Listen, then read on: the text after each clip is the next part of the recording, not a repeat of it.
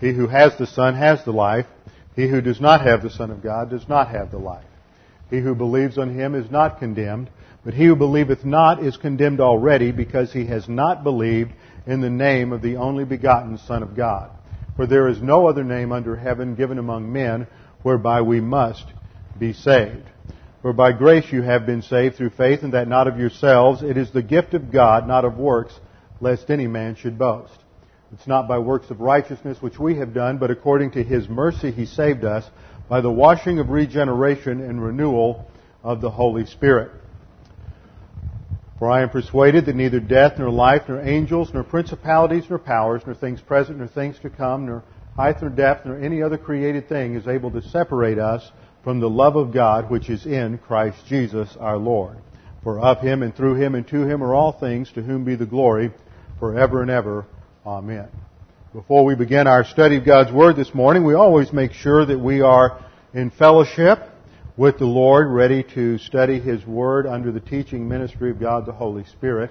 And since whenever we sin, we grieve and quench the Holy Spirit, the Scripture says, the solution is 1 John 1 9. If we confess our sins, that is, privately to God the Father, confess means to admit or acknowledge our sins. If we acknowledge our sins to God, He is faithful and just to forgive us our sins and to cleanse us from all unrighteousness. So at the moment, the instant of confession, we're restored to fellowship. We recover the filling of the Holy Spirit so we can continue our spiritual advance to maturity. So we always begin with a couple of moments of silent prayer to give you the opportunity to use 1 John 1 9 if necessary, and then we open in prayer. Let's pray.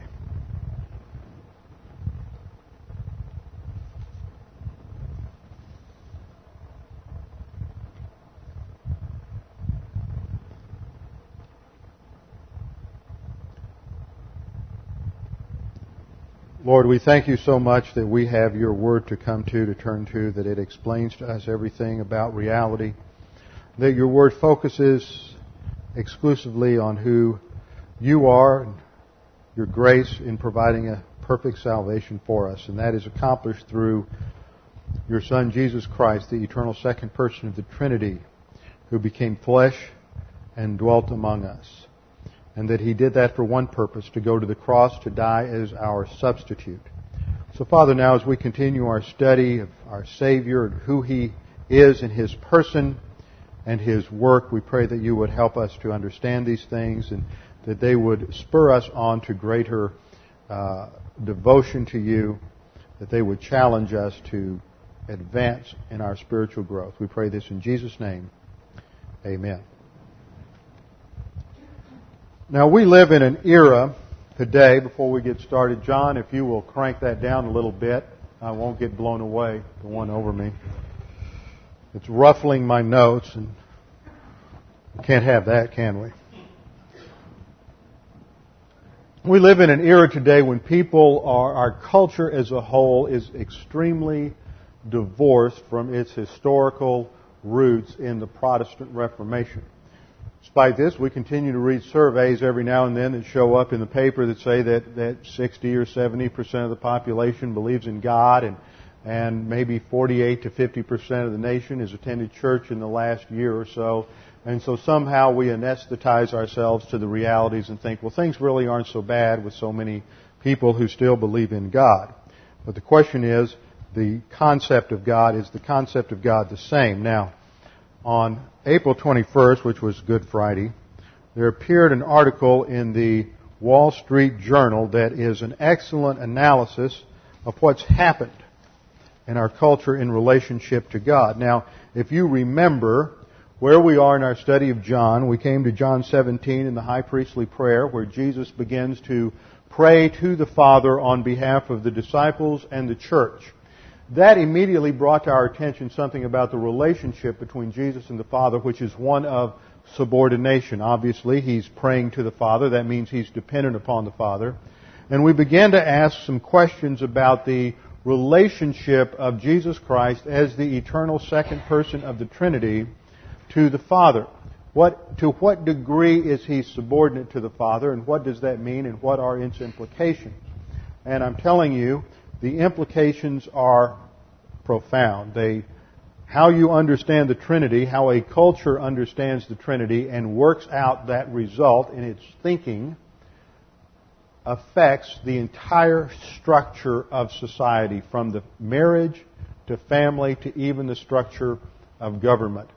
And one of the things that has happened over the last century is that we have lost our understanding of the significance of the Trinity. We do not know who God is anymore. And if we don't know who God is, God being the creator of all things, if we do not know who God is anymore, then we are not going to be able to understand His creation. Because we must start with God. He is the starting point, and the whole creation reflects Him. Well, this gives us an example of exactly what's happened in the nation. Across the country, the article reads, the faithful are redefining God dissatisfied with conventional images of an authoritarian or paternalistic deity. Now you have to read, I'm going to read between the lines for you. This fan's ticking. If, um, I'm going to read between the lines here. What, he, what they mean, what the writer really means by an authoritarian or paternalistic deity is the kind of God the Bible talks about. That is the God who is a sovereign God who is in charge of creation the God who has defined roles in the human race, defined roles in the human race for men and women. See, if you have an authoritarian God who says that, that God created man and then created the woman to, to be the helper or assistant to the man, then now he's paternalistic and, and he uh, doesn't fit the feminist agenda. And see, the ultimate issue, as I've pointed out several times, one of the applications of this whole doctrine that we're going through is, has to do with the role of men, males and females in human history, in, in marriage, in the family, in the church, and all of this relates ultimately to who and what Jesus Christ is and his eternal relationship to the Father.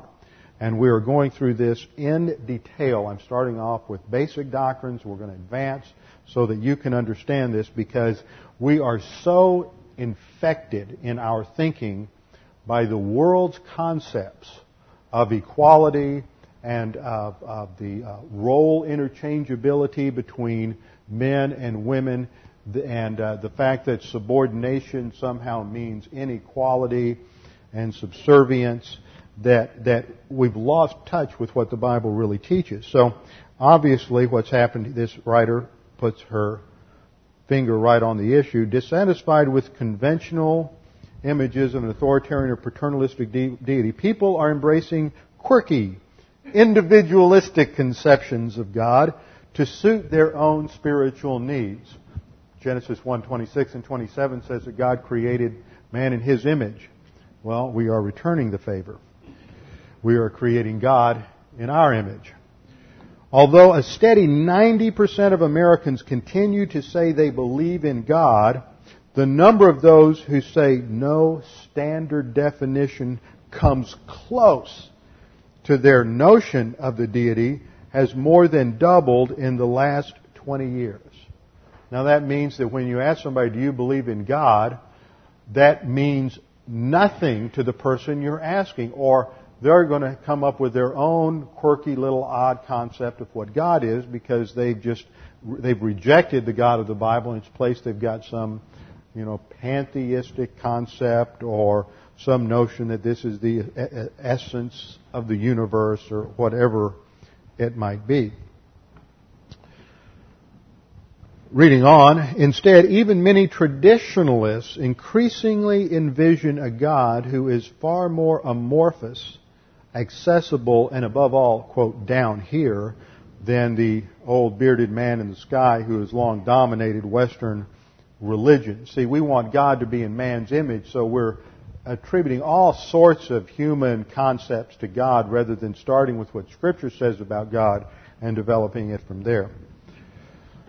Letter goes on to say the signs are particularly evident this week's Easter and Passover celebrations. This Sunday, rather than dwelling on the risen Christ, the traditional Easter sermon topic, the Reverend Dave Asleson of Evanston, Illinois says he plans to compare God to a gardener in order to appeal to the growing theological diversity at his Methodist church. Quote, I don't want anybody to feel left out, he says. Meanwhile, Reformed Jews are rolling out a new prayer book and Passover Haggadah that included, includes more open-ended references to God, offering alternatives to the traditional Lord with such descriptions as source and sanctuary. While these adaptations have been in vogue in feminist and fringe circles for years. Now notice that. Twice now we've hit on terminology that relates this redefining of God to what? Paternalism earlier and now feminist.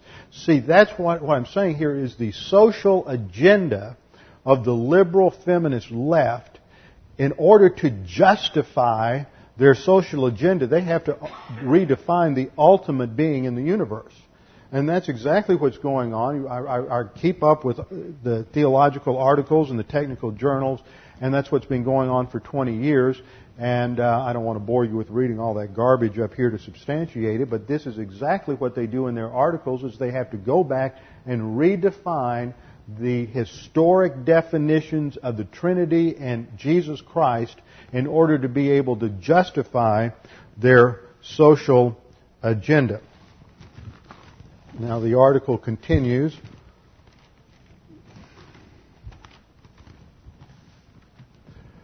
But religious leaders say perhaps the most direct cause is the anti-authoritarian individualistic strain that has gradually worked its way into mainstream divinity school curriculums.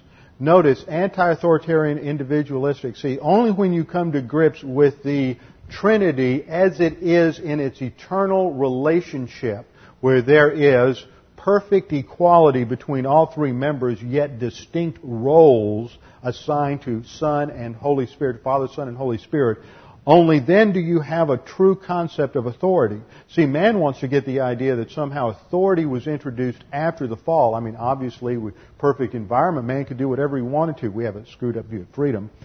And, uh, and it was only after the fall that we needed to have some kind of authority. But authority is something that exists at the core of who God is. There is an eternal authority relationship within the Godhead. Therefore, we must uh, align with that. But if we're operating on, on a rejection of God, negative volition, uh, then we're anti-authoritarian, which is typical of all the baby boom generation, is that they've rejected authority and they put all the emphasis on the individual. So the direct cause is the anti-authoritarian individualistic strain that has gradually worked its way into mainstream divinity school curriculums. The seminaries that train clergy are now dominated by baby boomers who came of age in the 60s and are less wedded to traditional orthodoxy. In fact, indeed, the Reverend Peter Gomes professor of Christian morals, and I'm not sure he has a clue what that is, but I've read some of his stuff, at Harvard University says he has noticed an increased reluctance by divinity school students to instruct or admonish from the pulpit on practically any subject. They have authority problems, he says. We don't run into that here, but we won't go into that. These gentler, almost mystical forms of theology have found a receptive audience in today's affluent society. Notwithstanding the market gyrations of the past week, these are relatively peaceful and prosperous times. So even as many, so even as many Americans search for deeper connections with God, they aren't facing the kinds of crises that often prompt people to seek protection or salvation from above. Instead, they are cobbling together a spiritual life from a variety of religious influences along with a dash of yoga and psychotherapy or whatever else moves them. Very insightful. People seek out these new gods in the way they seek out new products in the marketplace. Now that's one reason that what's happening today in, in many churches, is, and it's coming out of the seminaries, is a market-driven approach to church growth. That's one thing that I'm very resistant to. I dabbled with it some about 15 years ago before I began to realize all the dangers that were there. Is that we are basically approaching Christianity as if it's another sales product. And so we're trying to figure out how to, um, how to market it so that we can get all these uh, seekers into churches. And so we're changing music from traditional hymns that are content oriented to choruses, contemporary choruses, which are light on content and heavy on a, a music form that appeals to the uh, musical tastes of the baby boomer so that he can come into church and feel comfortable. That's the big value is we want people to come to church, visitors to come in and feel comfortable. Well, I ne- don't necessarily want think that's a value. Uh, whether you're a visitor here, whether you're comfortable or not, isn't really the issue. The issue is whether or not you're challenged by the Word of God. And sometimes that doesn't make us feel comfortable when we're challenged by the truth of God's Word, and sometimes it does, but that's really a false value. Now the writer goes on, I'll skip a few paragraphs, says certainly not everyone is embracing these theological variations. At a national conference called Reimagining God that the Presbyterian Church USA helped sponsor some years ago, the mostly female participants suggested that God might be a woman and questioned Christ's divinity. At one point, conference leaders celebrated the Eucharist with milk and honey instead of bread and wine. Traditionalists were deeply offended and sent more than 10,000 letters of protest to the church headquarters in Louisville, Kentucky. Further it goes on, indeed, the Reverend Ed Bacon, rector of All Saints Episcopal Church Pasadena, California, believes this issue is at the heart of a debate that is raging even more publicly through mainline Protestantism, the place of homosexuality in the church. The key question is, is God expansive and loving enough to embrace homosexuals, or is the true God more judgmental, drawing the line at certain kinds of behavior? So it goes on and outlines some of the other problems at the social level and con- then comments conservative religious leaders say the multitude of concepts about God is the culprit.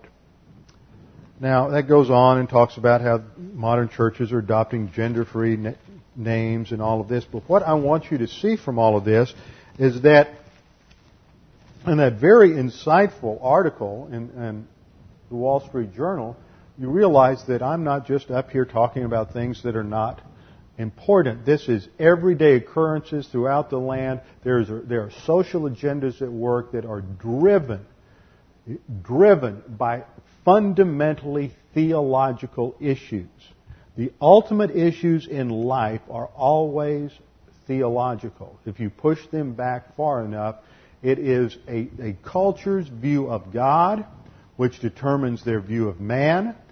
And once you have a view of God and a view of man, you have to develop some concept of how man is going to relate to God or get to God, and that's your theology of spiritual life, whatever it may be. And from that, from your view of God, is going to flow your ethics system. And it is your system of ethics that is going to determine your legal system. So all of this is interrelated and it ultimately flows from uh, your view of God. This is why I have sort of stopped in our study. It's a good place to stop at the beginning of John 17 to focus on the Trinity so that we can gain a greater appreciation for who Jesus Christ is in terms of his eternal relationship with the Father. I also have emphasized the fact that, that historically the vocabulary has been developed although it's not always clearly understood, for expressing the relationship between the Son and the Father. And one of those terms, that, and I was asked a question about this at the after class the last time, is that the Son is called the eternally begotten one.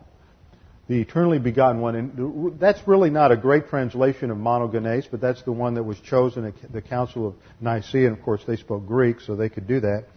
And by putting eternal on the front of that, they distinguished, uh, they were trying to distinguish between be, the begottenness of Christ, that he's monogenes, it really should be translated the unique one, that he is the monogenes, the only begotten one, the Son of God, versus all other created beings. And in that Nicene Creed, as we've looked at before, and we'll look at it eventually, is that Jesus is said to be the he was begotten and not made. So they're drawing that distinction between uh, that he, he, by saying he's eternally begotten, that he, this expresses the term begotten expresses his eternal relationship to the Father. What he did last time was to begin to outline the importance of this study, as I've done again today from a different perspective and to emphasize how crucial this is that the scripture teaches that the knowledge of God is the beginning of wisdom and the fear of the Lord is the beginning of wisdom and knowledge and that it is in Christ, for example in Colossians 2:3, in whom are hidden all the treasures of wisdom and knowledge and that we are to advance in the spiritual life through the true knowledge of him who called us. So what we see in the scriptures again and again is the starting point for the spiritual life is an understanding and appreciation for who God is and who Jesus Christ is.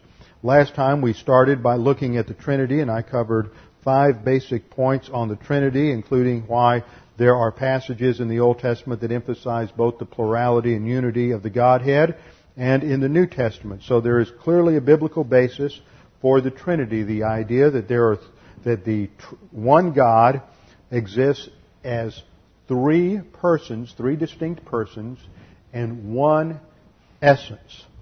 Now, having established those five points on the Trinity, I want to move on this morning to establishing the deity of Christ. Now, what I'm doing, so that you don't get lost in some of the detail, I'm constructing a foundation. Because when we finish, we're going to go someplace that, that we, most people haven't gone in their churches in terms of thinking about who and what God is. So I want to lay these basic bricks in place, establish this foundation, and then we're going to develop uh, a little bit beyond that and push beyond the basics and so that we can understand uh, who God is, some of these aspects about the relationships within the Trinity. So this morning let's look at the deity of Christ. The deity of Christ. How do we know that Jesus Christ is fully God? We go back to the very uh, tried and true uh, apologetic argument. By apologetics we mean defense of Christianity. That Jesus Christ is either Lord, liar, or lunatic, as Josh McDowell put it in Evidence That Demands a Verdict. Jesus Christ claimed to be the, claims to be God. He claims to be the Lord of the universe. Now, when somebody makes a claim like that, they're either telling the truth or they're not. Now, if he's telling the truth, then he is who he claims to be, and we should follow everything he says. But if he's not telling the truth, then he is either intentionally deceiving people or he is self-deceived. If he is intentionally deceiving people, then he is the most evil person of all history because he has deceived hundreds of thousands, millions of people into thinking that they would go to heaven on the basis of his death on the cross. So if he's not telling the truth, you can't say he's a good man. You can't say he's a moral innovator or a great teacher. All you can say is this man is one of the greatest impostors and deceivers of all time. If he is not deceiving us intentionally, and he is deceiving us, then he would be self-deceived, which means he's insane. Now, the evidence from the scriptures and from history clearly do not substantiate uh, the fact that he is insane. Are you having trouble hearing me? Okay. Clearly would not um, substantiate a view that Jesus is crazy or lacked mental capacity. He is profound. His arguments uh, in response to his critics are some of the most profound, sophisticated, and simple arguments ever presented in human history. So we look at the fact that Jesus made clear claims to deity, but there are many more evidences than that. So let's begin to look at them. First of all, under the doctrine of the deity of Christ, we see that the scripture ascribes certain titles of deity to Jesus. Titles of deity, titles that are exclusive to deity, are ascribed to Jesus. He is clearly called God in numerous passages. Now, as we go through this, I'm going to have you look up some passages and others you can just write down in your notes. As I've said before, this is a great way to get this into your into the scripture, and you can go from passage to script, passage to passage, and just uh, write in the margin the cross references, and then you can create like a daisy chain through the passage, so you can come back and use this sometime if you're witnessing to somebody or just trying to study it out for one reason or another. Titus 2:13. Titus 2:13. We read, "Looking for the blessed hope and the appearing of the glory of our great God and Savior, Jesus Christ." Now, there it, appears fairly accurate in the English, our great God and Savior Christ Jesus, but in the Greek it's even more precise. It uses a rule in the Greek called the Granville Sharp rule Granville Sharp, incidentally, was a British um, jurist and uh, was responsible, along with William Wilberforce, for bringing in an abolition of slavery in England. He was also a Greek scholar. I'm always amazed when I get into a study of history how many theologians that we know of also had specialties in other areas. These were men who, who truly pushed back the borders of, of thinking and thought and, and explored all of God's creation. But the Granville Sharp rule basically says that in Greek, when you have a, a construction where you have an article and then a noun and then the conjunction kai and then another noun, that this one article causes these two nouns to be linked together as synonyms. Okay, it's a technical argument from grammar, and that's the construction that, that uh, Paul uses in Titus 2.13. Uh, you have a article before God, but not before Savior. They're linked by the word kai, which is and, so that God and Savior are, are linked together as synonyms, and this shows that, G, that Christ Jesus is called God by Paul in Titus 2.13. Another passage that is familiar to many of us, especially Christmas time, is Isaiah 9:6. Isaiah 9:6. There we read, "For a child will be born to us, a son will be given to us, and the government will rest on his shoulders, and his name will be called Wonderful Counselor, Mighty God, Eternal Father, Prince of Peace." Now, if we look at that passage, the first thing we should note is a child will be born. That indicates that there will be a human child born through natural processes given to us being the Jewish race. So he would be Jewish.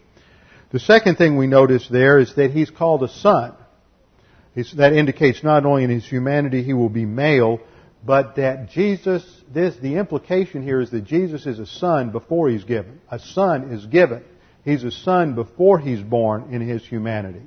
And that's one of the things that we're going to establish eventually is the, the title Son of God is an eternal title for Jesus Christ and that he does not become the Son of God at any time during his life, either the incarnation, baptism of John the Baptist, crucifixion, ascension, or at any other time. He is eternally the Son of God, and that's one indication of it. Then it says the government will rest on his shoulders. This indicates that his messianic rule, that he will rule over the earth, and then certain uh, things will be applied to him. Now you have to remember the Jewish context is that a name reflects character, reflects the essence of who someone is. So when Isaiah says his name will be, he's not saying that these are simply ascriptions of him. These are not simply appellations that are uh, attached to him, but they say something about his essence, about who he is. He is called Wonderful Counselor. The second title is Mighty God. So the son that is given, that is born, obviously emphasizes humanity. At the very beginning, a child will be born. That emphasizes humanity. But this human person is called Mighty God. Now, this is a great text to go to when you, if you are explaining the gospel to someone who's Jewish because this goes to an Old Testament text for them and shows that the Messiah is God and He is humanity. Then the next phrase is eternal Father. Now, at one point or another, somebody always comes along and says, well, how does this affect the Trinity? Jesus is called the Father. Well, that's because it's a bad translation. It is Father of eternity in the Hebrew. Father of eternity, not eternal Father. The way the Hebrew's constructed, you have a, you have a, what's called a construct form here, which is like a genitive in our language, and it's Father of eternity, which means that He is eternal. Father of eternity is just an idiomatic way of saying that He is eternal, which is another ascription of deity. Only God is eternal.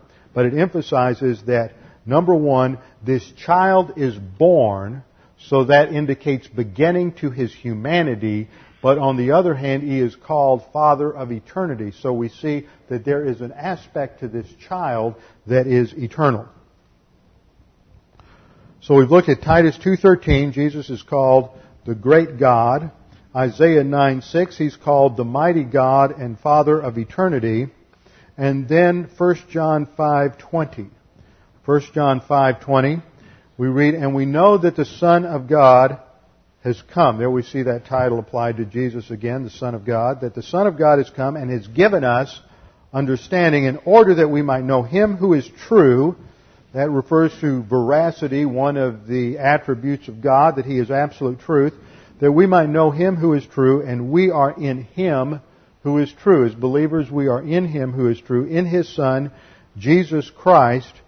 This is, this, literally he, this one, referring to Jesus Christ, this one is the true God and eternal life. So John clearly states that Jesus Christ is the true God in 1 John 5:20. So that's the first point. Titles exclusive of deity are ascribed to Jesus in Titus 2:13, the great God, Isaiah 9:6, the mighty God, and 1 John 5:20, the true God. Second point, Jesus Christ is inseparably identified with God in many passages, and I'm going to look at, at eight of them. He is inseparably identified with God. First of all, Scripture says that to know Jesus Christ is to know God. John 14, 8 through 9 is one passage. We studied that not too long ago in the question answer session after the meal the night before he went to the cross. Philip says to Jesus, Lord, show us the Father, and it's enough for us. And Jesus said to him, Have I been so long with you? And yet you have not come to know me, Philip. He who has seen me has seen the Father. John says in John 1.18 that no one has seen the Father at any time, but the only begotten God, that is Jesus Christ, has revealed him. So to know Jesus Christ is to know God, John 14, 8 through 9, and John 1.18. Second, to see God, this is the subpoints, there's about eight subpoints under the main point two. To see Jesus Christ is to see God, that's also in John 14.9. And then third, He is called the image. The image. And we've seen that in our study of image that an image is a representation of something. Someone represents someone. So the focus of an image is that it represents someone. He is called the image, the repres- the representative of the invisible God. Colossians 1:15 where we read and he is the image of the invisible God the firstborn and that word there is prototokos which means preeminent one. That's the implication. It's not first in terms of order or time but it is first in terms of preeminence relating to his title as the son of God. It is not indicating that there was a time when Christ was not as Arius asserted, and several others want to make Jesus some form of creature. He is the image of the invisible God, which would imply that all of the attributes of God apply to Jesus as well. So to see Jesus Christ is to see God, John 14:9. That was a second subpoint. Third, he's the image of the invisible, invisible God, Colossians 1:15. And then fourth, he alone, Jesus Christ alone, reveals God and is the highest possible revelation of God. This is in John 1, 14. And the Word, that is the Logos, this is a title that applies to Jesus Christ. The Logos became flesh. That's the incarnation at the moment of His virgin birth. Uh, Jesus Christ, I mean, uh, this, Christ, the eternal second person of the Trinity, became flesh, took on hu- true humanity, and dwelt among us. And we saw his glory. Glory is of the only begotten from the Father, full of grace and truth.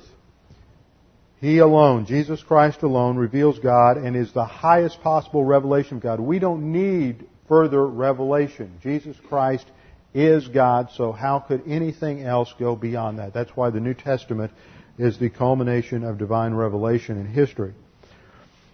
The fifth point, subpoint, he is the, called the flashing forth of the glory of God in Hebrews 1.3.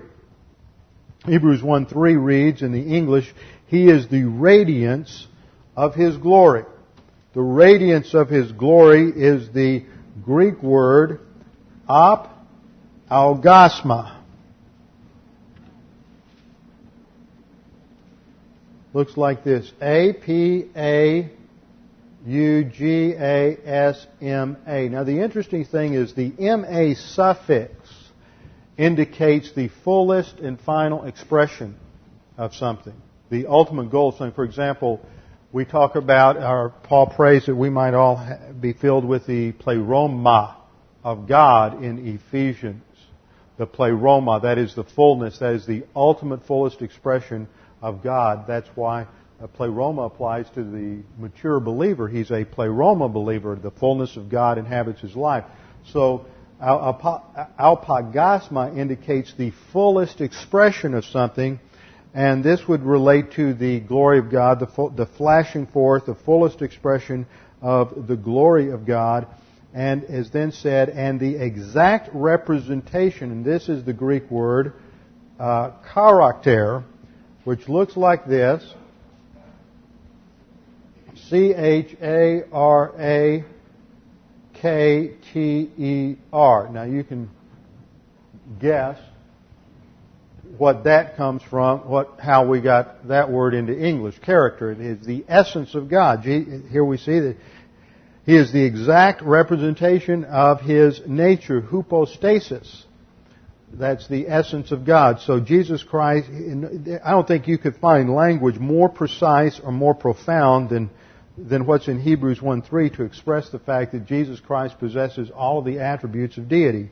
He is the radiance, the flashing forth of his glory, and the exact representation of his nature, his hypostasis, and upholds all things by the word of his power. That's point number five. Jesus is the flashing forth, the expression, the revelation of the glory of God. And then sixth subpoint, that in Jesus Christ dwells all the fullness of the Godhead bodily. That word fullness is pleroma, so it indicates the fullest expression of deity. Colossians 2.9, for in Him all the fullness of deity. There's nothing left out. There is no sense that He is anything less than true, undiminished deity. There's no sense that He is a creature. There's no sense that He lacks anything that God the Father has. He is the he has all the fullness of deity, dwells in him in bodily form. That's his humanity. Undiminished deity and true humanity united forever in the person of Jesus Christ. The seventh subpoint, Christ existed in the very essence of God in Philippians 2.6. Christ existed eternally in the very essence of God. Philippians 2.6 reads, who, although he existed past tense, meaning in eternity past, in the form of God. Now this word for form, the word, English word form indicates some sort of external appearance. But that's not true in the Greek. It is the Greek word morphe, M-O-R-P-H-E, and if you've ever studied Plato and Platonic philosophy, uh, Plato said everything that we see is just a reflection of the ultimate ideal in heaven, which was the, the, the, the morphe. It has to do with the essence of a thing. So when you look at uh, you look at your dining room chair, you look at your La-Z-Boy recliner, you look at a rocking chair, all those things have one thing in common. Something that's they have common to their essence, their chair. And so Plato said there's an ultimate ideal somewhere that's that's the the ideal chair. Now, that's the concept of morphe. It's that inner essence that all these things have in common. So when you use the, Paul uses the word morphe, he's not using it in terms of an external shape, but he's using it in terms of that internal form, that internal essence that makes a thing what it is. And so he says that Christ existed in the form of God. He means the very essence of God. What makes God God is what Jesus existed in from all eternity. And he did not regard equality with God. Equality, so he is fully and equal with God. He did not regard equality with God a thing to be grasped. So the seventh point is that Jesus existed in the very essence of God, Philippians 2 6.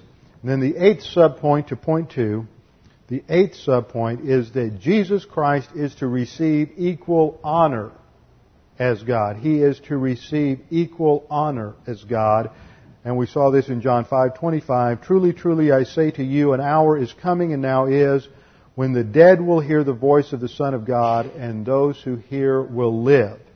And in that context, he is exercising judgment, calling people forth from the dead, which is the privilege of God. Also, we would look at uh, Philippians 2, 10 and 11, that uh, at the name of Jesus, every knee will bow and every tongue confess that Jesus Christ is God. So he receives equal honor as God.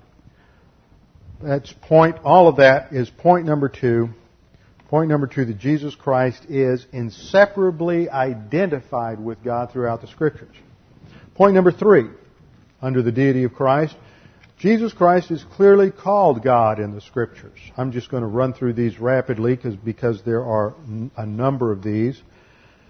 He is called God by Thomas. John 20, 28. Thomas answered and said to him, My Lord and my God. When Thomas saw the resurrected Christ and put his hands in the nail prints, and when Thomas felt the nail prints in Jesus' hands and the, the sword wound in his side, he said, My Lord and my God. Stephen, as he was being stoned, says they went on, Acts 7.59, they went on stoning Stephen as he called on the Lord and said, Lord Jesus, receive my spirit. So Stephen recognizes that Jesus is full deity.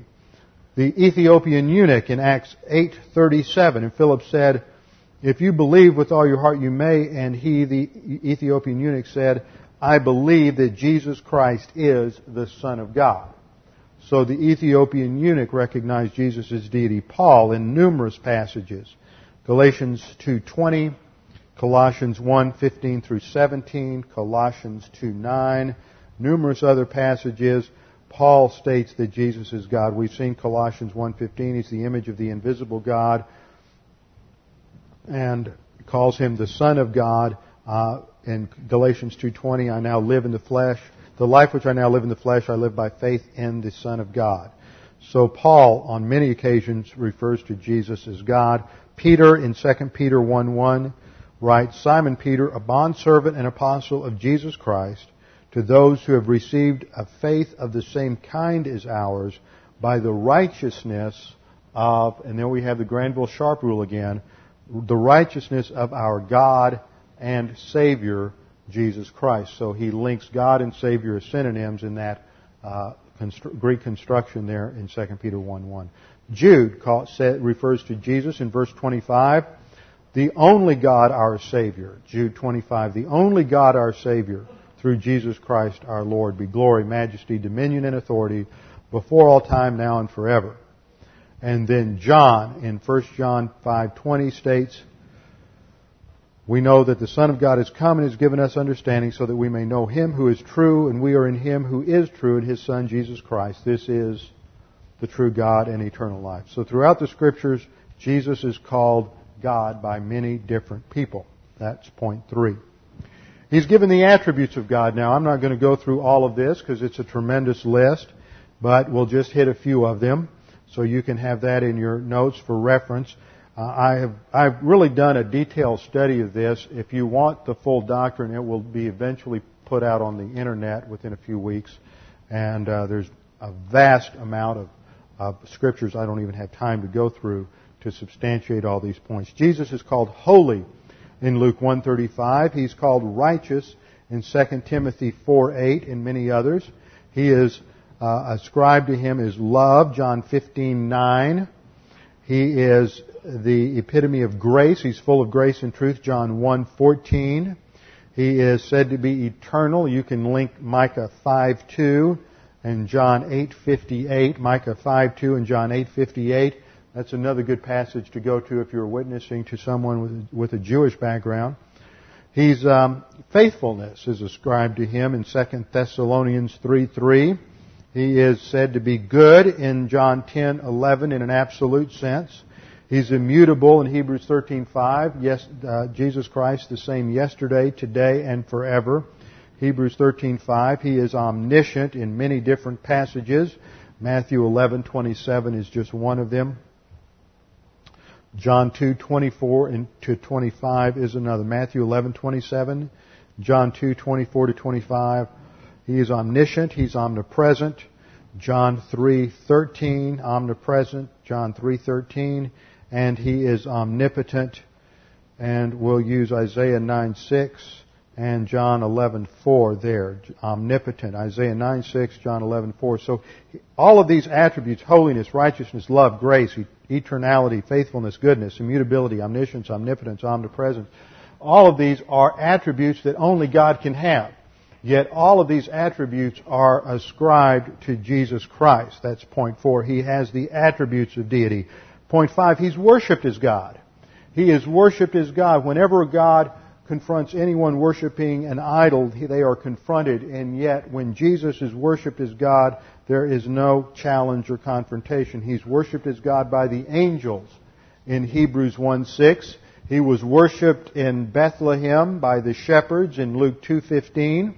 He's worshipped as God by a leper in Matthew 8.2, by a ruler in Matthew 9.18, by the Canaanite woman in Matthew 15.25, by a mother in Matthew 20.20, by the blind man in John 9.38, by a group of Greeks who came to seek him out in John 12:20 and 21 and by the apostles in Matthew 14. Now I know you didn't get all of that down, but you can get the tape.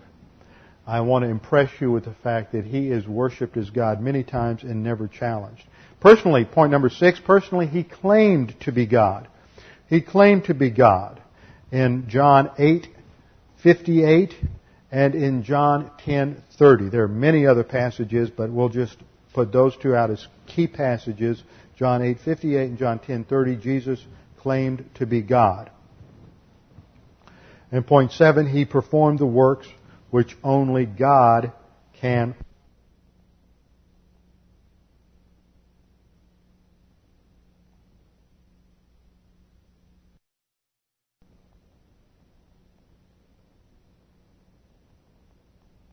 perform the works which only God can perform. He is the creator of everything. God the Father is the architect of the plan. It is Jesus Christ who carried it out. Uh, John 1 3 says that by that there is nothing in existence that was not created by him, and Colossians 1:16 as well. So he is the creator. He forgives sin.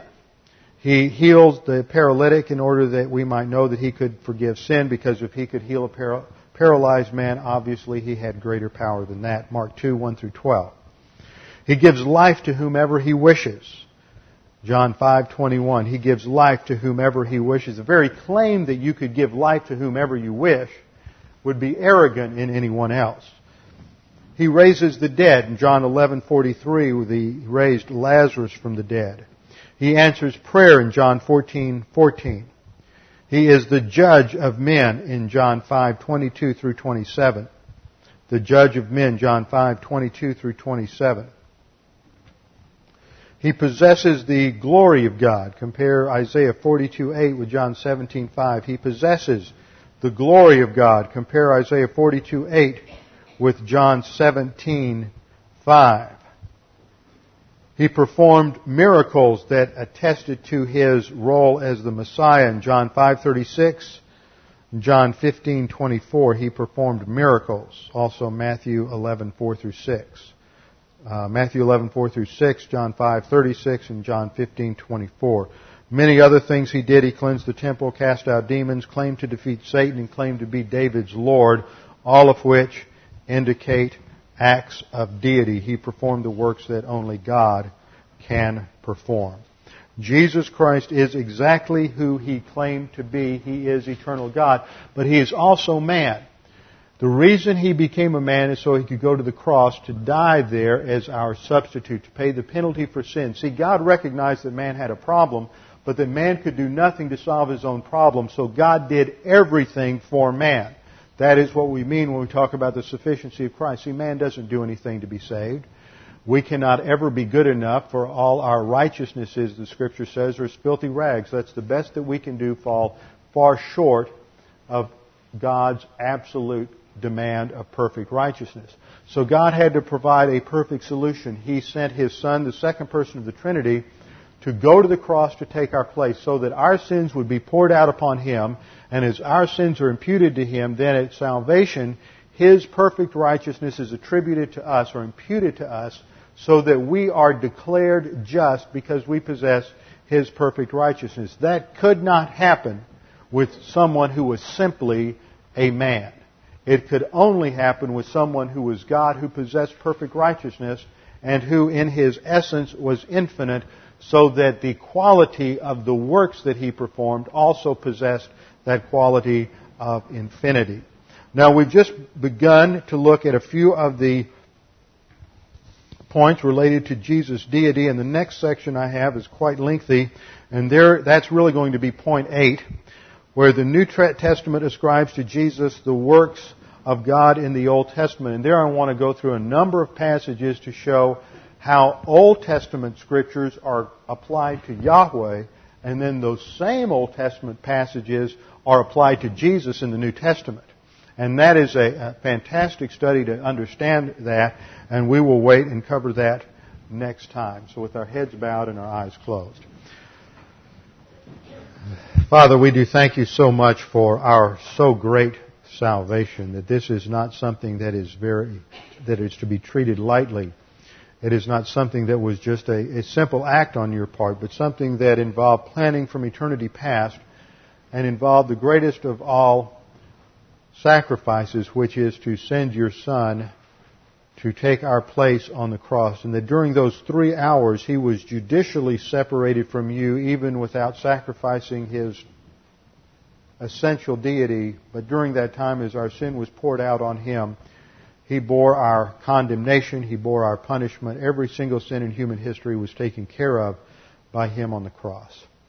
Father, we do thank you for your incredible love in providing such a salvation. We pray that if there's anyone here this morning that is unsure of their salvation, uncertain of their eternal destiny, that this would be the opportunity for them to make that sure. Scripture says all you have to do to be saved is believe on the Lord Jesus Christ and you will be saved. It's not a matter of moral reformation. It's not a matter of joining a church. It's not a matter of ritual. It is simply a matter of faith alone in Christ alone that you accept the free gift of salvation because Jesus Christ did it all. Father, we pray that those of us who are believers would be challenged with the depth of your plan of salvation and, and all that was involved in it and the marvelous nature of our Savior. That it might spur us on, that we might be motivated to greater growth and spiritual development. We pray this in Jesus' name. Amen.